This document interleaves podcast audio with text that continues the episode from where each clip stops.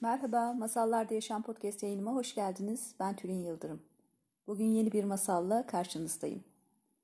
Bugünkü masalımızın adı Mavi Sakal. Mavi Sakal'ın birçok versiyonu bulunmakla beraber ben Kurtlarla Koşan Kadınlar kitabında yer alan Clarisse'nin derlediği Fransız ve Slav versiyonlarının karışımı olan masalı aktaracağım bugün size. Bu masal yetişkinler için bir masal.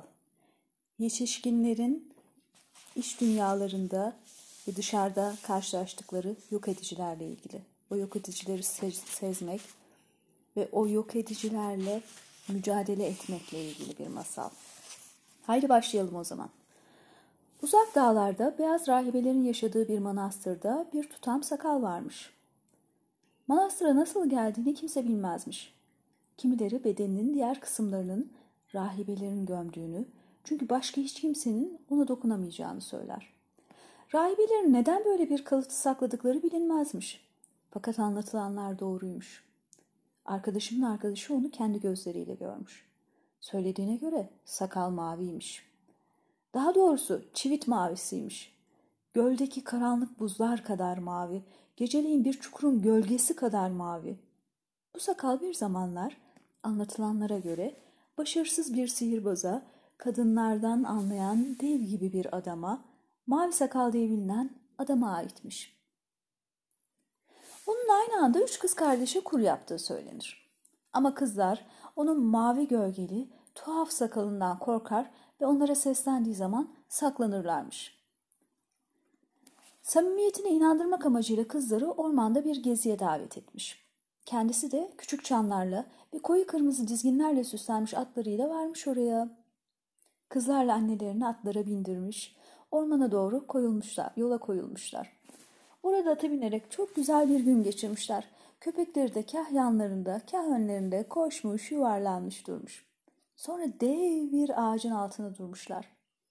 Ve Mavi Sakal onlara gerçek bir öykü ziyafeti çekmiş. Nefis yemekler sunmuş. Kızlar şöyle düşünmeye başlamış. Şey, belki de bu Mavi Sakal denen adam o kadar da kötü biri değil. Ne kadar ilginç bir gün geçirdiklerini konuşa konuşa eve geri dönmüşler. Ve gerçekten iyi vakit geçirmişler. Ancak iki büyük kız, kız kardeşin kuşkuları ve korkuları yeniden canlanmış. Ve mavi sakalı bir daha görmeyeceklerine dair yemin etmişler. Ama en küçük kız kardeş bu denli çekici olabilen bir adamın o kadar da kötü olamayacağını düşünmüş. Kendi kendine terkinde bulundukça adam da gözüne daha iyi biri gibi görünmeye başlamış. Mavi sakalı da daha az mavi. Böylece Mavi Sakal evlenme teklif ettiğinde kabul etmiş. Aldığı bu teklif üzerine gerçekten çok düşünmüş ve sonuçta çok zarif bir adamla evleneceği kanısına varmış. Evlenir evlenmez atlarını atlayıp Mavi Sakal'ın ormandaki kocaman şatosuna gitmişler. Bir gün Mavi Sakal yanına gelip şöyle demiş. Bir süreliğine uzaklaşmam gerek. İstersen ailenin yanına çağır. Ormanda atla gezebilirsiniz. Aşçılara şölen hazırlamalarını emredebilirsiniz. İstediğiniz, gönlünüzün arzu ettiği her şeyi yapabilirsiniz. Hatta şatonun anahtarlarını da buraya bırakıyorum. Kilere, hazinelere giden her kapıyı, şatodaki her kapıyı açabilirsiniz. Ama sakın ola ki bu küçük anahtarı üzerinde oymalar olanı kullanmayın. Karısı şöyle cevaplamış. Elbette nasıl istersen öyle yaparım. Benim için de çok uygun. Öyleyse git kocacığım bir endişen olmasın ve çabuk geri dön. Böylece adam atına binip uzaklaşmış ve kız da şatoda kalmış. Derken kız kardeşleri onu ziyarete gelmişler ve her insan gibi efendinin evden giderken ne buyurduğunu merak etmişler. Genç eş onlara neşeyle anlatmış. Arzu ettiğimiz her şeyi yapabileceğimizi ve biri dışında istediğiniz her odaya girebileceğimizi söyledi. Ancak bunun hangi oda olduğunu bilmiyorum. Elimde sadece anahtarlar var. Ama onun hangi kapıya uyduğunu bilmiyorum.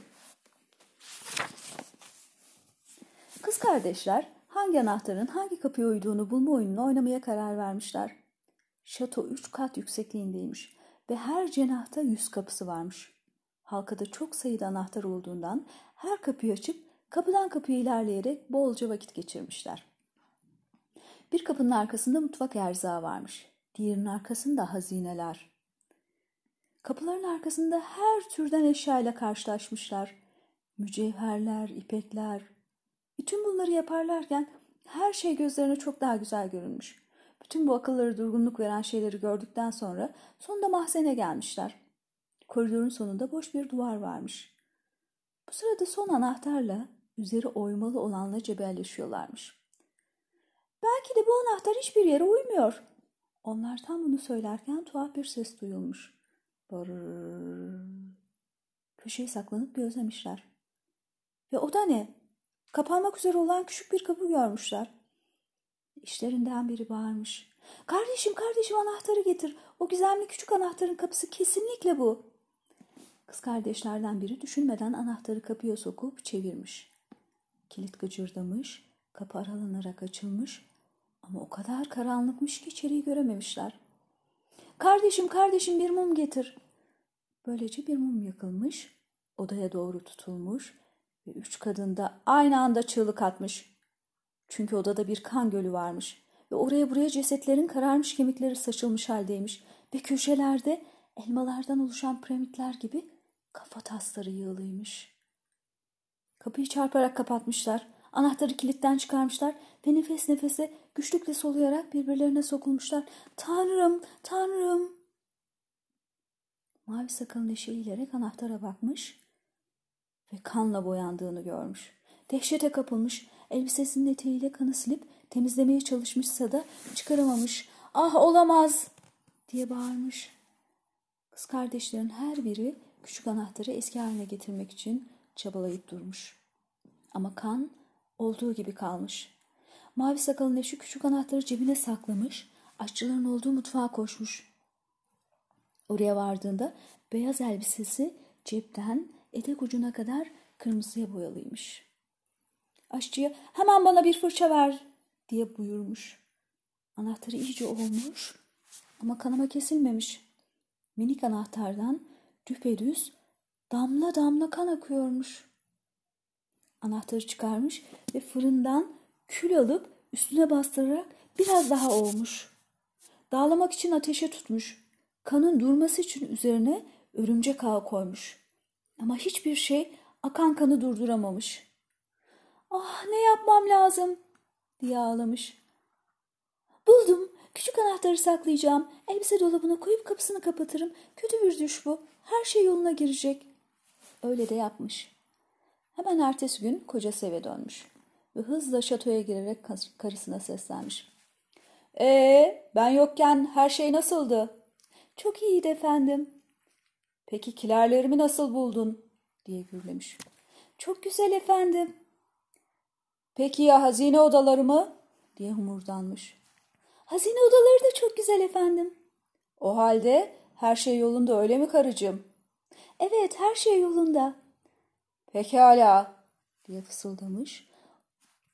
O zaman anahtarlarımı geri versen iyi olur. Bir bakışta anahtarlardan birinin kaybolduğunu anlamış. En küçük anahtar nerede? Ben, ben onu kaybettim. Evet kaybettim. Ata biniyordum ve anahtar halkası yere düştü. Anahtarlardan birini kaybetmiş olmalıyım. Ne yaptın onu kadın? Ben, ben hatırlamıyorum. Bana yalan söyleme. O anahtarla ne yaptığını söyle bana.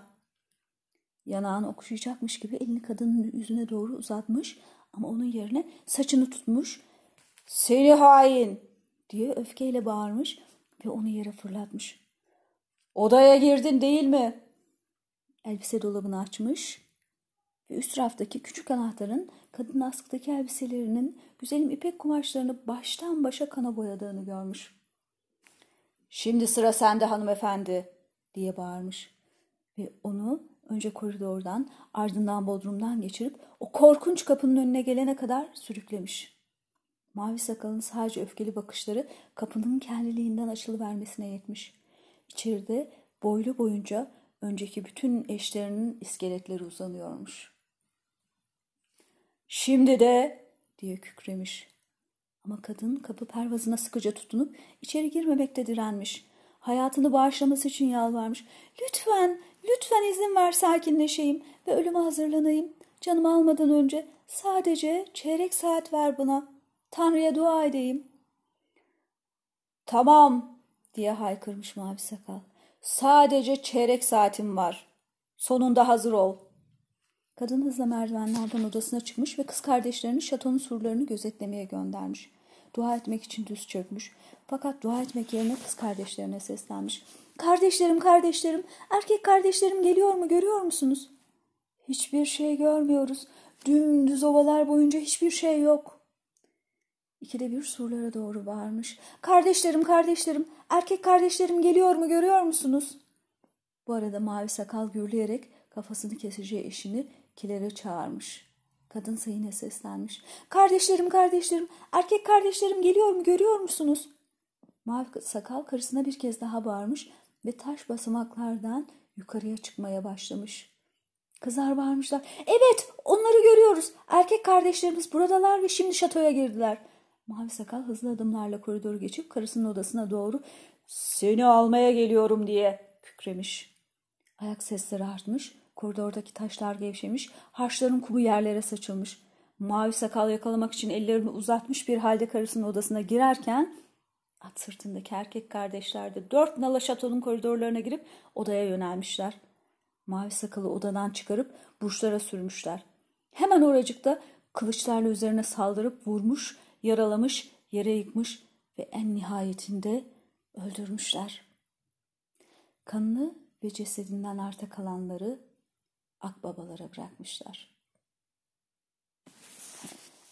Evet, Mavi Sakal masalımızın sonuna geldik. Bundan sonraki masallarda buluşmak üzere. Sevgiler, hoşçakalın.